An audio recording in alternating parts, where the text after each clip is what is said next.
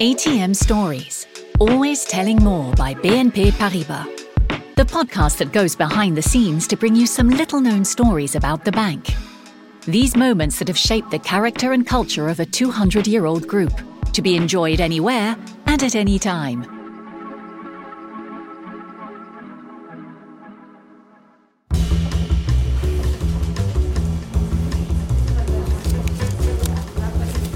when the bank supports women in their financial independence. In this episode, we will delve back into the 20th century to discuss a major advance in the progress of women's rights in France. In 1965, on the 13th of July, the day before Bastille Day, another fortress was brought down. It was on that date that the law finally allowed married women to open a bank account without their husband's consent. Let's take a closer look at these years of French women's struggle for financial independence and how the ancestor banks of BNP Paribas supported this new group of customers. At the very start of the 20th century, working married women were finally free to keep their wages. It was not until 1938, however, that the law recognized their civil rights. They were only granted the right to vote in 1944, particularly due to the massive influx of women into the labour market during the two world wars. Did you know that the debate on the emancipation of women didn't resume until the presidential election year of 1965? That renewed momentum followed the increase in the employment rate of women and the arrival of younger generations on the labour market. At that time, only 40% of women were in work, and those who were married had to obtain their husband's permission to open a bank account in their name. When you think about it, that means it is less than 60 years since a wife has been able to manage her income independently. Banks, considered at the time as austere and closed, played a very special role in supporting women towards this independence. As early as 1957, the Banque Nationale pour le Commerce et l'Industrie, the forerunner of BNP Paribas, launched a communication campaign aimed at female customers with a brochure entitled The Modern Woman and Questions of Money. Designed as an information booklet, it explains to female customers how to open an account, write a check, and manage deposits and payments.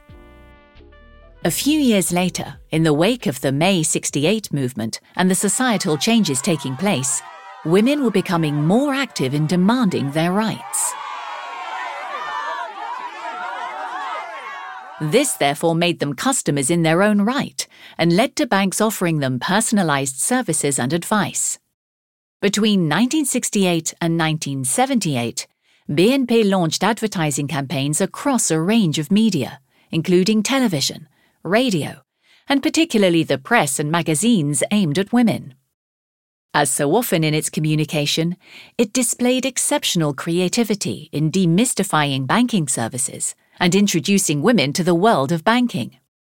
It should be noted, however, that these campaigns adopted a stereotypical tone and aesthetic choices that have evolved a great deal since. A key example from the period was the magazine La BNP et les Femmes, or BNP and Women, which was widely distributed to all the bank's branches in 1968. Featuring abundant illustrations, it adopted the conventions of women's publications with 20 colour pages providing advice and explanations on financial products and banking practices. As an example, let's look at these few iconic pages of the magazine, presenting six profiles of women encountered in BNP branches. An opportunity to combine fashion tips with an introduction to the banking services they use. And that's not all. To make the whole thing even more attractive, it also featured properties, how to purchase them, and interior design ideas. As you can imagine, this was totally unprecedented at that time. Suffice to say that BNP was the first French bank to carry out a campaign on this scale. Its success can be measured by the fact that letters were received from England asking for copies of the brochure to be sent.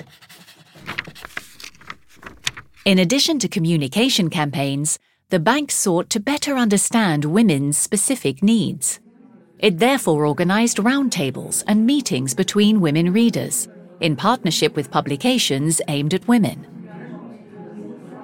In 1972, a debate was organised within the editorial staff of Mademoiselle magazine, in partnership with BNP, to survey young women under 25. Many responded, like Catherine For me, the bank is the counter. I always talk to the same girl. She is nice, and now that I know her, I prefer it to be her that looks after me.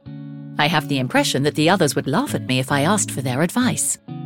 I once wrote a check that bounced, and I was very upset. I went to see her, and she explained what I had to do. This quote reflects a fear among women of making mistakes when carrying out banking transactions and proves that having female counter staff in branches was reassuring for them.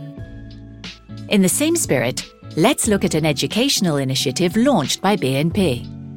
The year was 1973. Elle magazine and BNP were organizing a roundtable with five young women without bank accounts, all aged between 19 and 25. They were invited to come into branches as spokespersons and reporters.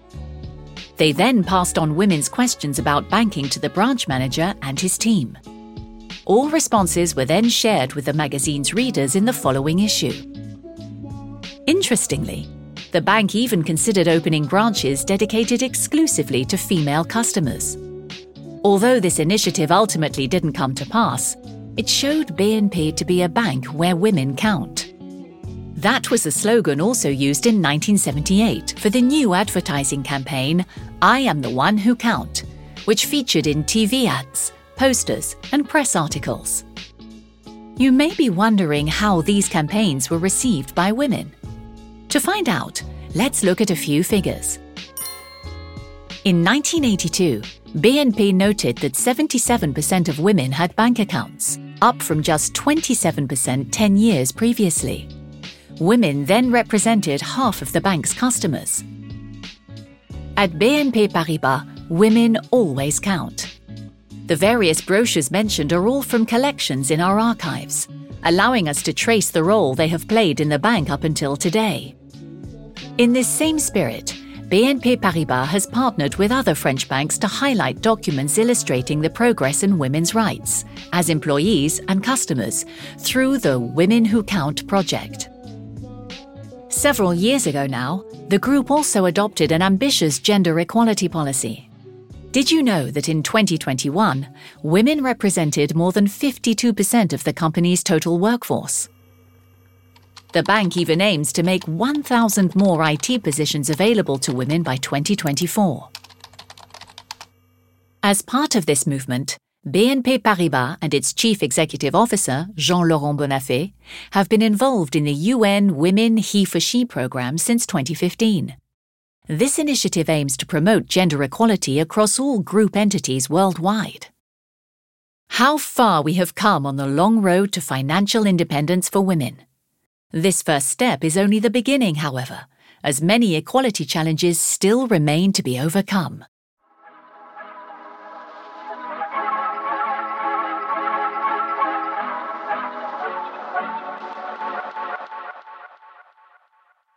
Another fascinating story from ATM Stories, always telling more.